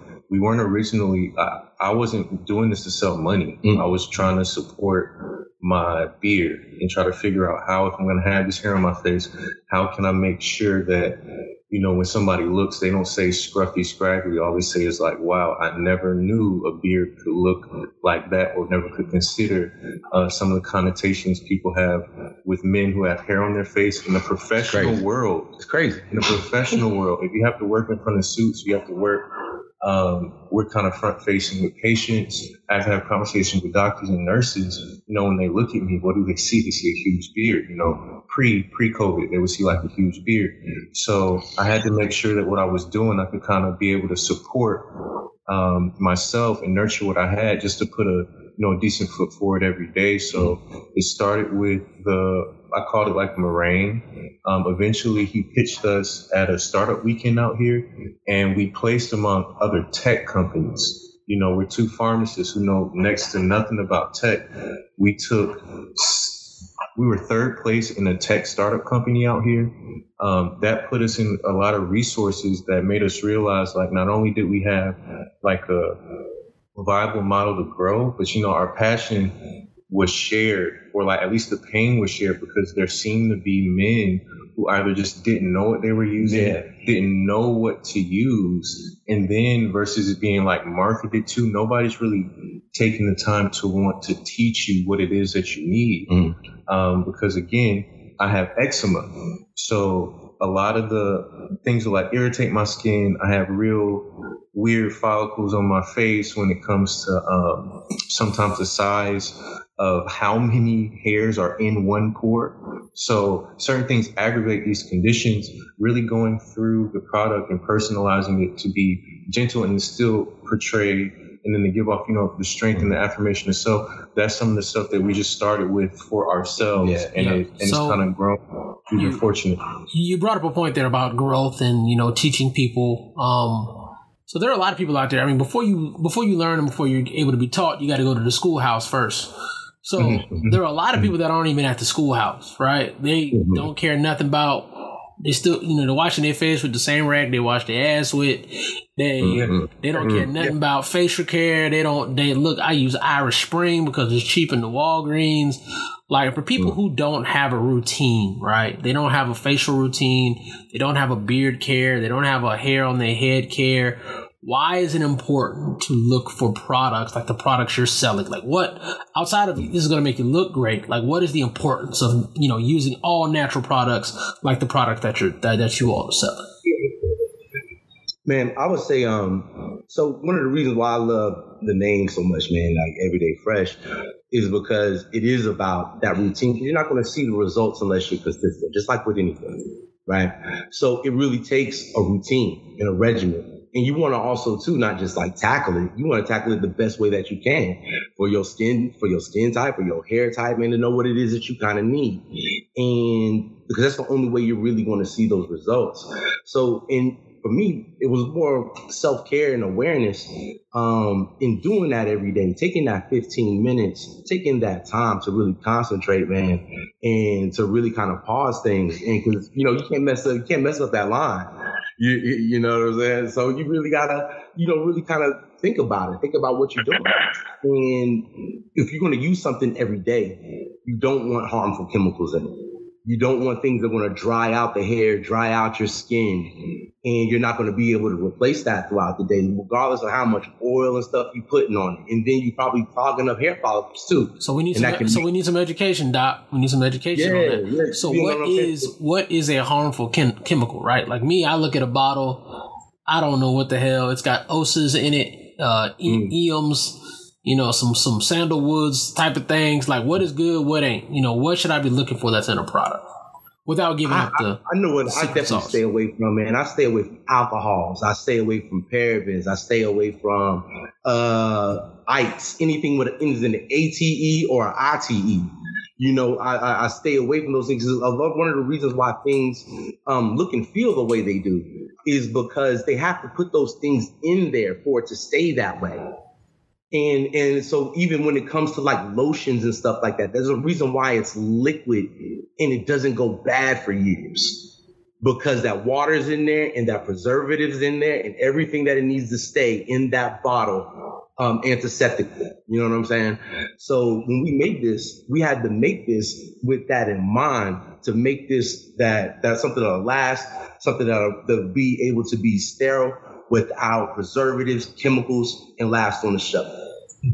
So, So- your so your product, um, so from Dr. Theron was saying was basically like your product promotes um, healthier skin, um, beard growth, and healthy hair follicles. That's- That's what it sounds like. So you you support bald bald um, bald heads. You support um, beard um, beard care and skin care. What would be a typical regimen for like anyone like uh, uh, like any of us that would be using your product? Like for me, what would be a typical regimen of, of your Well- product line? Oh, let's let's do me because I, I felt like Dr. Theron was looking directly at my beard when he said uh, he was describing his shit. He's like, Well, do him. Your shit, your shit, your shit don't grow right. Uh, what would you give? What would you give him? Like what would be the? Okay, so this, yeah. this is what I do. This is what I do because All right. I had this is a process I had to go through in myself. You know, um, I want to mention that uh, brother in the upper right hand corner. Linwood. Linwood, you, you made a great, you asked a great question when it comes to like, uh, what does it mean to have a regimen? Um, I just wanted to answer that real quick because I realized that what it means to have a regimen is like you have to understand what it takes to just develop what you have. So I really had kept my hair low. I didn't really know what it was like to have black hair, you know, or what it meant to take care of black hair for myself until I really went in deep into like, what does it mean to have what I have? You know, I'm a dude. I might not have my hair forever. I was like, yo, let me just do what I want with it while I got it. Cause, you know, if I get a horseshoe or I get, you know, back, at least I wore it while I had it. So, Yeah, excuse Um, me. Is a is a horseshoe like a George Jefferson? Yes. yeah, yeah, yeah, yeah. Yeah, Uncle I Phil. would call it a George Yeah, Jefferson. Uncle Phil. So, Mm. So like, I just wanted to be real weird. It could happen. I'm, I'm a dude. You know, my uncle's ball. I don't, you know, I don't know what's gonna happen in my life. I might as well wear it. So just growing what I had, and then, but doing that, I had to get a like real, really real about my beard. You got to get really real about it. So I used to want to want like a line up to my eye, eyeballs, like the Rick Ross joint, and um, every time I looked in the mirror, it was dry. It wasn't as high when I was like in my early twenties. I didn't know what to do, and it was just like I'm. I just got to rock what I'm gonna rock. So first, it all goes to like, well, what are your goals, and then what is achievable with your specific follicle density disbursement pattern. Oh lord. like, So yeah, wait, wait, wait, wait, stop, stop. you have So you have different that. products for For that? now, for now, we got Yeah, one, no, no, one, but that's- one that's doctor, one doctor the maximum. Right. one It's- doctor maximum. Look, this is how I think about my beard. This is how you have to think about your beard. You have to think about what kind of beard do I have in the world of men who have beards. Um, what's what's his name in the bottom? Greg. Greg. Greg. You see how me and you got this thing where basically this is alopecia here, like this. Chef has alopecia. Well, Oh, there, there's I won't say I won't say alopecia, but like if we were supposed, you have you seen some men grow hair all right here. Rick Ross can grow hair all right here, so you could say like this. If you would say like, yo, if you if we're mammals and we grow hair on every inch of our skin, and you got a beard and you're not growing hair on every inch right here, technically you could be like, oh, that's kind of like an alopecia. Chef got So all what- the ailments, Yeah, bro. Listen, You got this is what you have to understand. This is an acceptable and it's been a stylized aesthetic beard pattern, like Purdue's rocking goatees, and you've got a long one. Like people like that look. Mm-hmm. This can be full or not. Yeah. And your barber determines that a lot of times if you don't say nothing to him. So, so you have to realize it's a bunch of different follicle dispersal patterns that you have to get real about. Some dudes, like as you are now, you might not connect. You have to be okay with that. And you have to say like, okay, I'm not gonna come across like real high like I want, but what is it that I have that is mine that I can grow as mine in appreciation? Like a lot of this was about me saying like, all right, I have this kind of beard. My beard not like my daddy. It's not like Rick Ross. It's something. My joint used to be like wait. I used to wear like a pencil line. It was it was pretty Chin bad. straps. Oh gosh, yeah. When I when I was like in college, like 18, 19, I was wearing that, and then um, my my hair like really didn't start growing up my face until I was like twenty three ish, like for real, for real, um, with any kind of density. So my understanding of what I have and just nurturing what you have over time, like so for you, um, in the upper right hand corner, what are your goals, and then have you really accepted like what you can grow? oh, this he's gonna be stupid. Uh, no, but now that you put it to me that way, I'm gonna look in the mirror tonight and uh, Like, like what have, you have, have a heart to heart. Because I can, because I can help. I do this a lot because dudes will come up to me and say like, "How do you do this?" I have thought about this and I've gone and looked like whatever, whoever you might want. You know, it's um dermaroll tools, um, where basically if you don't have the follicle density there, and this this is I, this this is gonna be helpful then. I have one upstairs. You guys want to see one? You guys go what it look like? Wait, what? Wait, No, what are we okay, talking about? what? This sounds erotic. What? What are you about to go pull Whoa, I out? have one upstairs. Y'all want to see it? This, No, Yeah, go it. I, I don't know Yeah, what I'm about gonna- to pull out. What are you talking about? He about to go get a what? So this, so right now there's a beard growth kind of industry developing where they realize that like if you agitate the skin enough, you can physically stimulate like follicle density and sprouting. Mm. Oh, Yes, yes, yes, yes. So, how, what what are your thoughts on Rogaine? Uh, I know a lot of our Oh, friends was- have. This is, uh, this is what I was gonna say. Okay, so there's actually a subscription company called um, Hims, because like I said, I've kind of like tested the market just for myself. I was in Hims for a while. They're like a hair, not a hair. They they want you. They help you keep what you got. You know what I'm saying? Like I said, I just wanted to be real. I really wasn't feeling in right here like I wanted to a couple years ago. I was like, dang, you know, that's gonna happen. Like, I don't want to, and I hate the enhancements. You ever been enhanced at the barber? They put the, Nah. the Spray paint. I've never Yeah, been enhanced at the barber. Shout out to our What Atlanta barber you? listeners. Yeah, I'm I'm not a I'm not an enhancement dude. So my thing was when I go to my barber, I tell him like I want this as natural as possible. I want to look like uh almost control chaos. Don't over cater me on the edge. You know, don't do that. Oh yeah, this is derma roller. So this has like really tiny, sticky. It's like hundreds of these spiky parts. What you do is you rub them on your skin in the areas where you might be a little bare. It's been proven to like increase and start hair growth, but we're not talking about going from nothing to like having a force, right? But it can and it has been proven in many cases to be able to like support hair growth. You talked about um Rogaine. Yes. Rogaine definitely grows hair. It works. Rogaine will grow hair on the palm of your hand if you rub it there often enough, right? So um, there's a company, and there are a couple companies out there like that now where they offer minoxidil products. Hims. I was telling them that there's a Hims, there's a Keeps, there's some other there's some other companies. They offer minoxidil products, right? The thing with minoxidil is it will grow the hair. It's pretty much an online pharmacy that's giving you a product. It, it will grow the hair, um, but you will not have the hair once you stop using the minoxidil. It's just going to go away. It's So it's completely Unsustainable. It's a complete unless you keep on getting monthly Yeah, subscription minoxidil, yeah, man, which is what which is what Hims and Keeps are. So those are the ways that I've seen you proven to be able to grow hair. There are other ways. You know, people can use a lot of times if you have a a beard care product and they're saying like, oh, it's growth stimulating. How how is this going to stimulate growth? Basically, a lot of those products, what they do is like they might bring a cooling effect.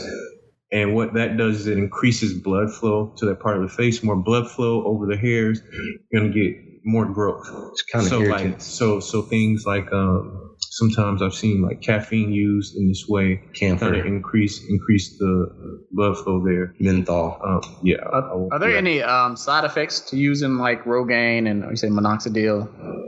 Well, um, because it's it's like an antihypertensive. Mhm. Um, if it's like uh, because there's a um, there it did have a medicinal use, so it can potentially like maybe if you like overdose on it, you gotta Lower go blood pressure. You gotta, crazy. it's transdermal, so is- it's really hard to get into the bloodstream. Oh, but then that's that's important. But that's important too because um, the things you put on your skin, uh, like you get blood levels, uh, like we research when we're pitching, like somewhere around 15 seconds sometimes. Mhm. It can, they can go through really fast, and then they're in your blood, and they Mhm. are a part of you. Yeah, and these are the things that people are find, were finding out, you know, during the time of the 90s, the 2000s, when everybody was doing, well, letting people know the real cause, the real, the, the real toxicity would lie. And uh, because they were, it was entering bloodstreams. You know what I'm saying? Like, like, it was, it was cytotoxic, causing problems. So, you know, like these things, they don't just, they, they have to go somewhere. Is is, And- cyto, is cytotoxic worse than toxic toxic or?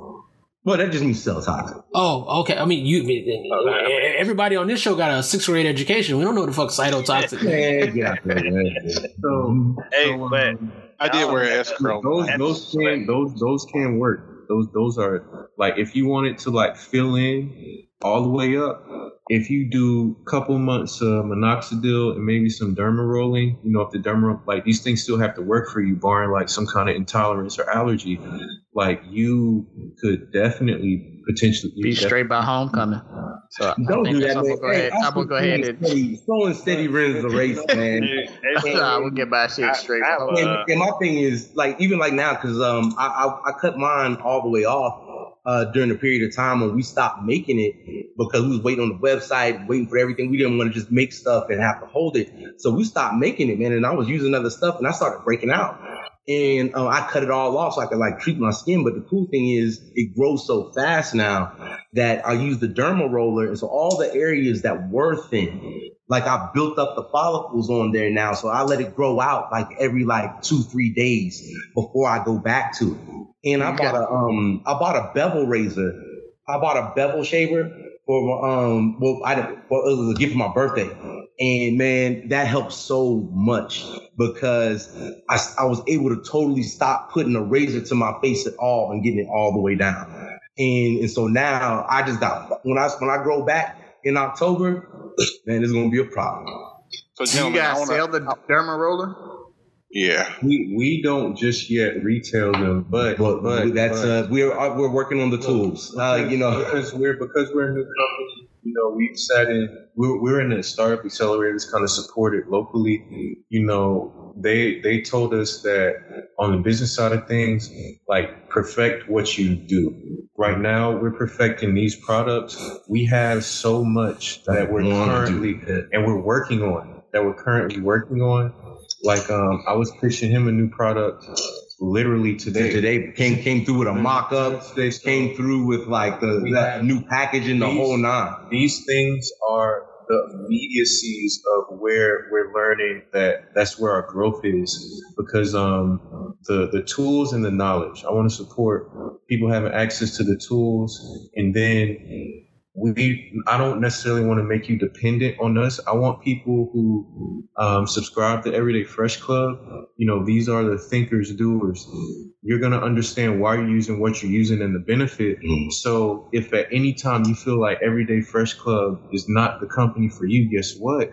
You now know it. That is knowledge in itself to go and be able to say like, hey, this product works for me. And if anything, we made a, con- a conscientious person about not being who, who can now go into a marketing no you, you can't be marketed to you're here for yourself you can't be sold to you know Yeah. So um, I have a question. Um, I'm from Jacksonville. I went to Stanton. Um, that's where high school's early. But anyway, um, at the top, you guys said, uh, what was the word you used? Holistic products. Does that refer to like um, kind of like a uh, hypoallergenic or, you know, um, I noticed Dr. Theron said he had. Um, excellent eczema. Yeah. So, like, is this something all skin types can use? Are there certain products for certain skin types? Or pretty much, you know, your line, you can use it regardless of kind of what other issues you might have going on. So that's a great question. You know, that's a great question. Um, right now, and that's actually a part of development that we are investigating. So the people who benefit from use of the product right now, um, we've pretty much been the greatest, like the biggest beta, beta testers. Like we've really set with the product. I know how it works for me is much different than how it does for Derek you know, how it acts on his skin versus how it acts on my beard. You know, my favorite product, you know, probably one of the, uh, that placed us at, at the startup competition. That's our meringue. That's the flagship product. I know how that is on my beard. He knows how it is in his beard, but it acts completely different on his skin than my skin. Okay. So I've understood that through this entire process, skin type, hair porosity, you know, Oh, understanding. time out. Time out. 30 seconds. What the? Skin, hair what? Oh, okay. Mm. I'm gonna help. I can help you a lot right Mm. now. I can help you a lot, a great deal right now. Hair porosity. That is how porous it is, or how much water it will absorb or not absorb. Right? So if you would like get into the pool and you come out and the water just kind of rolls off your hair, you know, you don't puff up too much. Um, technically, you would have like non-porous hair. Your hair is deterring the water from entering easily. That's why it rolls off. The follicle itself, and this is also a byproduct of like our natural oils, is deterring hair deterring like moisture entering. Some people don't have that kind of hair. Their hair absorbs moisture like a like a sponge. Mine, everything does. Like Does, yeah. Mine, mine my, absorbs. my my hair is not like that. My hair is not like that. And then when you talk about beard hair, right? Because you have to get rid. Beard is a pubic hair. This is these are pubes. Oh. This hair is of a different texture and it can act a little different than the hair on your head. It's a hormonal hair. Mhm. This is a hormonal hair. This is a little bit different than the hair on your head. So when it comes to saying like, hey, this is specifically for you for this for this purpose, we're a new company. All we can say right now is that this works for us. We need the feedback. We need people to tell us. I want somebody who might struggle with psoriasis to know that like, oh, I like shade products. I try to go ahead. like I think um th- th- kind of just to be a little specific to answer it, I think like I think we purposely made this kind of like middle of the road. And you know, with with as far as like how how much it absorbs, how much it leaves on the skin, you know, we really kind of what we found in the market research is that most men have no clue what they need. They have no clue what to use. They only use their girl stuff. They uh, and that's even if they have access to it or use it. You know what I'm saying? And and I really think the because what's in it the, the, the natural product the the, the the the natural oil the fat content of it um But St. Ives, the, gonna- the it's St. gonna Ives apricot it's gonna scrub give you- is a great gonna product. give you it's gonna it's gonna do wonders for you because you once you put it on and you can really see that it gets into the hair follicle and it kind of makes it a little bigger and as soon as you apply it it just really kind of the fullness is really there So let's go back to your product line. So you offer a subscription model. What's involved in subscription? Like, what do you get if I'm subscribing to Everyday Fresh Club? Oh you get all three products you use the system and they, they all work best together And what But- are those three products? Like, tell us about it. Yeah. So you got the Lux Beard Wash.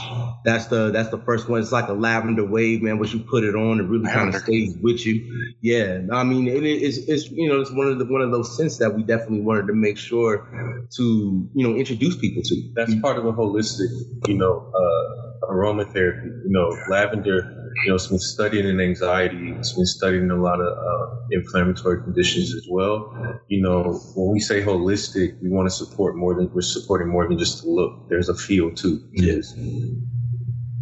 So what else I get? I get the I guess I get the beard wash, the lavender. It's gonna relax me. What else am I getting? Yeah. So and that's and that's a pure um, Castile based soap. So it's really really clarifying. Really um, it it really get away the oils and still impart moisture uh, because we do got you know cold pressed oil in that as well. You know, so it, it does it it puts moisture into it and gives it gives it the just a great base. And then after that, you apply the um, you want to dry the beard a little bit and then apply the meringue after that. That's uh, pretty much like a leave-in conditioner you know, and it's going to really help provide fullness and long-lasting moisture. And on, uh, it has lavender in it as well. But that's when we get we get the, the we impart the wood scent in there as well. So you got a little teak teak wood, little mahogany. So it um and it has For the a real hotep, scent. you know, hotep friendly. Yeah, it's, it's luxurious, man. And then at the That end of that, we have the the main dressing, man, and that's just a topical oil to pretty much seal it all in at the end. So they, they really work great as a as a system, but you can order them individually depending on you know the issue that you want to address the most. And how does ain't one order? That's great. Yeah. Everydayfresh.club. We're on All right, you guys on Instagram? Yes, sir. Instagram, Everyday Fresh Club. Facebook, Uh, yeah. Everyday Fresh Club. Y'all have any any last words? Anything y'all want to say to the people before we let y'all go? Man, thank y'all so much, for having us on. And you don't even, you don't got to think of that deep, man. Doing something and doing something regularly and just starting is is the best. And and and, and taking that time for yourself every day. Um, you know, I'm just really proud to say that, like, you know, we did this out of, you know, trying to really address something uh, for for us every day. And it's going to change. It changed my life in just doing it and, and starting the business. And hopefully, man, it'll make people take that same time for themselves as well. I want, I want to say thank you to you guys, and uh, I appreciate the conversation you want to have uh, with us. And um, I wanted to let just people out there know that you know we're a company who's gonna uh, curtail ourselves to your feedback. You know, I have a real passion about, about this. I want to help people who are struggling by by like giving them knowledge that you know could either save them time, money, grief, grief, um, and everything in between. Um, by simply, you know, kind of paying attention to us, we really appreciate you um, and all your support. So I, I appreciate the, the opportunity.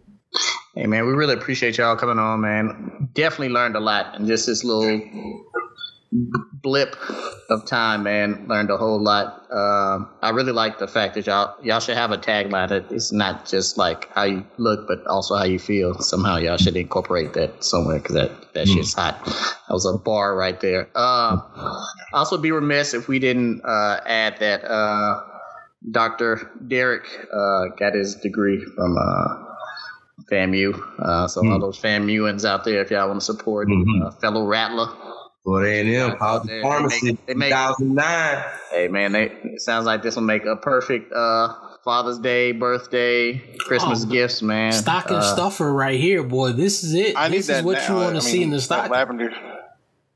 Yeah, and also uh, we asked this to all our guests, so we, you know, um, I guess we'll start with you, Doctor. We can't be sexist. Uh, Yep, we DJ. ask 'em. It cannot be sexist. We asked this to all our all our guests. Uh, uh, Doctor DJ, uh, what are your top three porn categories? Mm. Mm. Darren wasn't expecting that one. He's numb me So, we gonna already. all time. Hey, that Huh? boy, that boy Hey, sat just- back and crossed- we that boy back and crossed his What arms. what what you said, into right now? What you into right now? Man, I would say there's really only one, man. I'm amateur, man. That's like I, I, the overdone stuff, man. I can't really, I can't really rock with it too much. Um, There's different flavors of amateur. You mean like yeah, yeah. the Habib show? Homegrown. No, no, no, no, no. I don't like that at all. I don't like how everybody reacts the same way. No, no, no. But I, feel I don't like that at all. No, no, sir. All right. What what what about you, Doctor Thayer, man? You just throw one out there. Okay, I can be honest. Oh, Yeah. Come closer to the mic and be honest. My bad. This Okay, us, I'm, an uh, honest place. Um, I'm just be honest right now. You know, I I'm an amateur dude because I don't like glam porn. It's not realistic. It's overproduced. Blah blah blah. I kind of been into like um, it's this one production company. Uh, uh, it's not. It's called Rick Nasty. It's like these like these BB. It's like these like. It's like this like Rick Nasty, BBW at. It's like this BB, these BBWs at Publix. Ooh, It's just like oh, it's like these everyday joints. Yeah, that's, that's hey, yeah, hey, boy, BBWs at Publix is uh, That sounds like a Jacksonville story. it's, it's, well, it sounds like it's that you know, I'm, I'm, but I'm picky. When it comes to, you have to have an hourglass. You know, I'm not, I'm not going for ice cream cones. You know, I'm not trying to be sexist, but like, I'm a man. I want to see something to look at. I want to see curves and the shape. So you know, that's number one. Then you said top three, right? Yeah. Yeah. Then um, I'm all, I'm always into like, you know, you know, you put. Ha- have you ever put the Oculus on? Oh, I man, have, we but deep not into the game. Oh Lord, man, Oh, man, getting into the situation.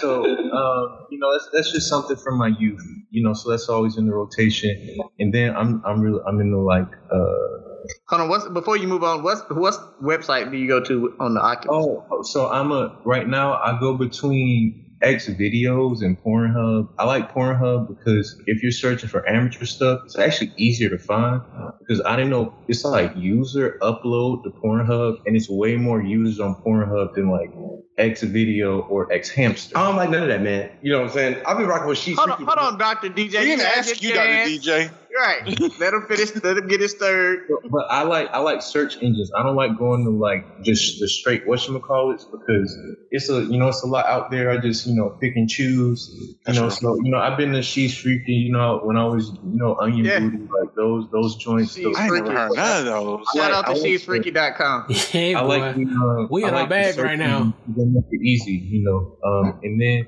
you know, I like uh, I like uh, Latinas with like a crazy hip to waist ratio, you know. BBLs. Dr. Theron No, no, no, also no, a no doctor BBL, of no BBL, natural, no BBL. natural. I don't like I don't like fake titties. I don't like fake ass. So no BBL. Natural, natural, natural. That's, I ain't gonna- that I gives you don't know. appreciation for that Publix BBW. It's still natural. Very natural. If, I gotta look this up. Hey, fire. So, You said I gotta look this up. Wait, have you seen it? They make the sub. I'm Is that what's happening? Sir. hey, well, if they have it where she's making this up, oh That's, man. a, that's, that's All about to be an man. awkward again, episode next week, Everyday boy. fresh. Everyday fresh. Yes, sir, yes, sir. Thank y'all, fellas, man. All right, man. Y'all be easy, man. Appreciate y'all. I try. All right. you rock with us this far on the podcast. Obviously, you like something. Go ahead, visit Apple, iTunes, Spotify, Stitcher, iHeartRadio. Show your love, show your support. We love providing quality content for you guys. We do it absolutely free of charge. We do it out the kindness of our heart. But the way that you increase our footprint, increase the popularity of this podcast, is to support. Follow us on Facebook, Instagram, Twitter. And as always, if your shit is hot enough, it just might be on the show. Now, for the with all due respects. with all due respect, um, I had an epiphany a couple days ago when I was uh, traveling for work. Uh, I was leaving. You want to say Columbus, Georgia? I was in fucking uh, Columbus, Ohio. So, uh, dumb people are like aggressive as fuck. So it was this dude. Um, we're coming through security. This is my first time in um, Columbus, but it's a small airport. Think uh, Tallahassee for those of you that are familiar. It's a regional. I think it is actually a regional airport. So it has that you know small airport kind of feel to it. Um, there's literally a regular line, a clear line, and a pre-check line. They're all going to the same agent. There happen to only be one TSA agent checking ID. So this gentleman apparently had gotten into the wrong lane, and um, if you don't have pre-check, like I mean, there's no way around that shit. Like you can't just go and like we'll work it out later. Like can't do that shit. But actually, um, if you have been in a larger airport, once clear, I mean, I'm sorry, once pre-check closes for the evening, they'll normally give you a card or something to denote that you are pre-check, and it's kind of like a modified version. Like you may not have to take off your shoes, but you might still have to pull out your laptop or whatever the case might be. So anyway, dude starts making a scene, and like I didn't realize what his problem was. He was like, "Man, fuck this shit. These motherfuckers." Da da da. He's going off, and then so he's going off as he makes his way to the back of the regular line. And again, I mean, there were maybe 15 people between all three lines. It was like not a fucking big deal at all. So um, he's like going on and on. He's like, "Let me stop before I get arrested or something." Yeah, good fucking idea because you're in the airport. So I noticed as he was walking, he had um black things, which caught my surprise, caught my eye for some reason, caught me by surprise. Like his fingernails were painted black. So between that and him like railing against the fucking security, I'm like, all right, probably should keep an eye on this guy. So I go through security, then I like post up at a little restaurant till it's time for me to leave. So when um when I'm getting ready to leave, get ready to board the flight, same guy's on my fucking flight. And now he's selling out about some bullshit like, oh yeah, Trump is your daddy and the Democrats this and fuck that. I've gotten so many compliments on my fingernails, and if anybody looks at me funny, I'm gonna punch them in their fucking face. And he's just going on and on. I'm like, God damn, this motherfucker is just like ignorant as fuck, and by his conversation, you can tell he's dumb as fuck. And then that made me start thinking. If you think about some of the super aggressive people, like quick to jump you about something, or just always on some bullshit, they're normally dumb as fuck.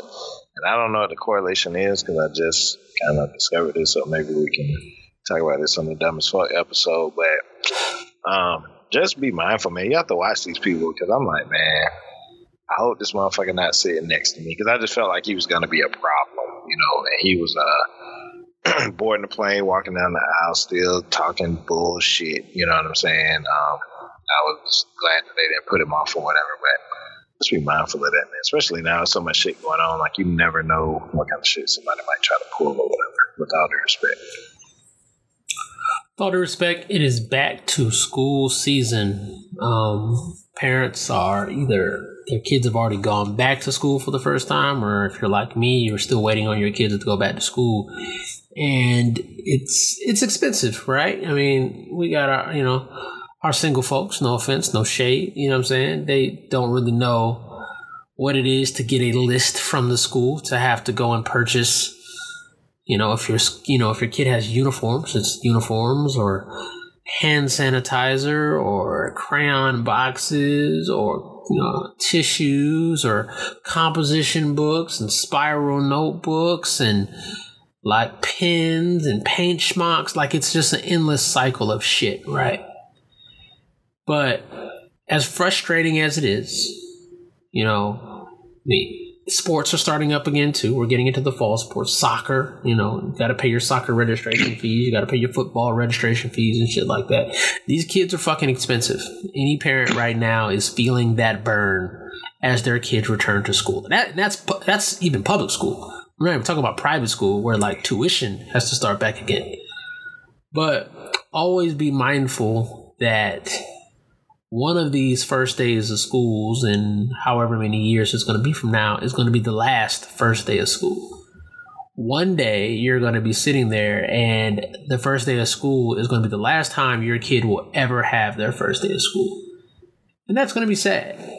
You know, the the last time that you take your kid for their first day of soccer or their first day of t-ball, the first day of baseball, this life thing continues to progress and we often looked at we often look at the the bad part right? The stressful part you know what i'm saying? We always want our our kudos on social media for all the things we do for our kids but we lose sight of the forest for the trees because we don't look at the inherent memories that one day we'll no longer have right? You only get you know you only get 18 years with these motherfuckers right? And then they kind of go off on their own and you'll never get this again. So while we gotta get we're gonna get our shit off on social media. I get it. You know what I'm saying? We're gonna talk about these lists and these teachers and all of this type of shit. But just don't forget that this is about the kids and this is about an experience, right? You'll always remember the first 18 years of your life. So as a parent, make it meaningful for them, but also make it meaningful for you because when it's over, it's over. Unless you're gonna have another kid, right? And nobody wants to do that because these motherfuckers are expensive. With all due respect. With all due respect, uh, it was a couple weeks ago, uh, something came across my um, feed on social media, and it was Lil Boosie talking to his nephew, I believe, or maybe one of his sons, or somebody, some young man, and he was talking about um, breaking a girl's virgin, right? But not like real virginity. He was saying like, man, you got to take her out to some place she's never been before. That's like breaking a virgin. Um, you know, you gotta. She ain't never been on a boat. You know, that's that's another that's another virgin you done broke. You done broke a vi- virginity there. And even though Boosie spews a lot of nonsense a lot of time, what they say it broke clock is right twice a day. Um, you can kind of take that approach uh, with a significant other if that's somebody you're courting or somebody you're with. Um, just kind of pay attention to things that maybe they've never done before or be creative um, and try, you know, uh, show people different things. Um, they say spend money on experiences and not things because those are the things that people really remember the feeling they got maybe when they, you know, went to their first basketball game, uh, or when they, you know, got to see Serena's last whatever, whatever, you know, last stand at U.S. Open, whatever. So I think that uh, you should try to break as many virgins for your significant other as you can because those things will uh, those feelings will last a lifetime and then you know even if if you're not with them anymore you know, they'll be like, "Oh man, I remember the the one time I did this, and you know, it was it was with you." So everybody that goes for men and women, go out there and uh, break some virgins. With all due respect. All right. With all due respect, um, so there's been a few stories this past week for, uh, centered on suicide. So there was a woman in California who attempted suicide by driving through a busy street at 120 miles an hour. Um, ultimately, killing a mother, her unborn child, another baby, and another person. She didn't die. She lived, and she'll she'll. I guess she's going to be indicted and go to prison or whatever is going to happen. There was also a man in Oklahoma City who killed his children and himself after he realized, uh, I guess his girlfriend was cheating on him. Suicide, suicide is a personal decision. I'm not gonna be the one to say I think it's right or wrong because I think it's a very much individual decision. It's centered in uh, issues with your mental health. I mean, people deal with depression, stress, anxiety. Life is not necessarily easy. And they see suicide as a fix. I'm not here to argue that. What I'm here to argue, though, however, is including other people in your very personal decision. I think that's where it's wrong. Um, I'm I'm not a mental health professional. I'm not a expert. I don't know too much about that. I know if I'm dealing with have a bad day, I might go to the gym and smoke some weed. Um, that, that's how I fix. But I do know if you feel like you're considering suicide, first things first, call suicide hotline. Have a conversation. Try to work that shit out. If that doesn't work and you feel like you have to commit suicide, do that shit by yourself, man. Shoot yourself in the head. You jump out of a window. You do what you need to do just to you. Don't include other people in your bullshit, man. Work that shit out by yourself. And that's it. Again, this is a very personal decision, with all due respect.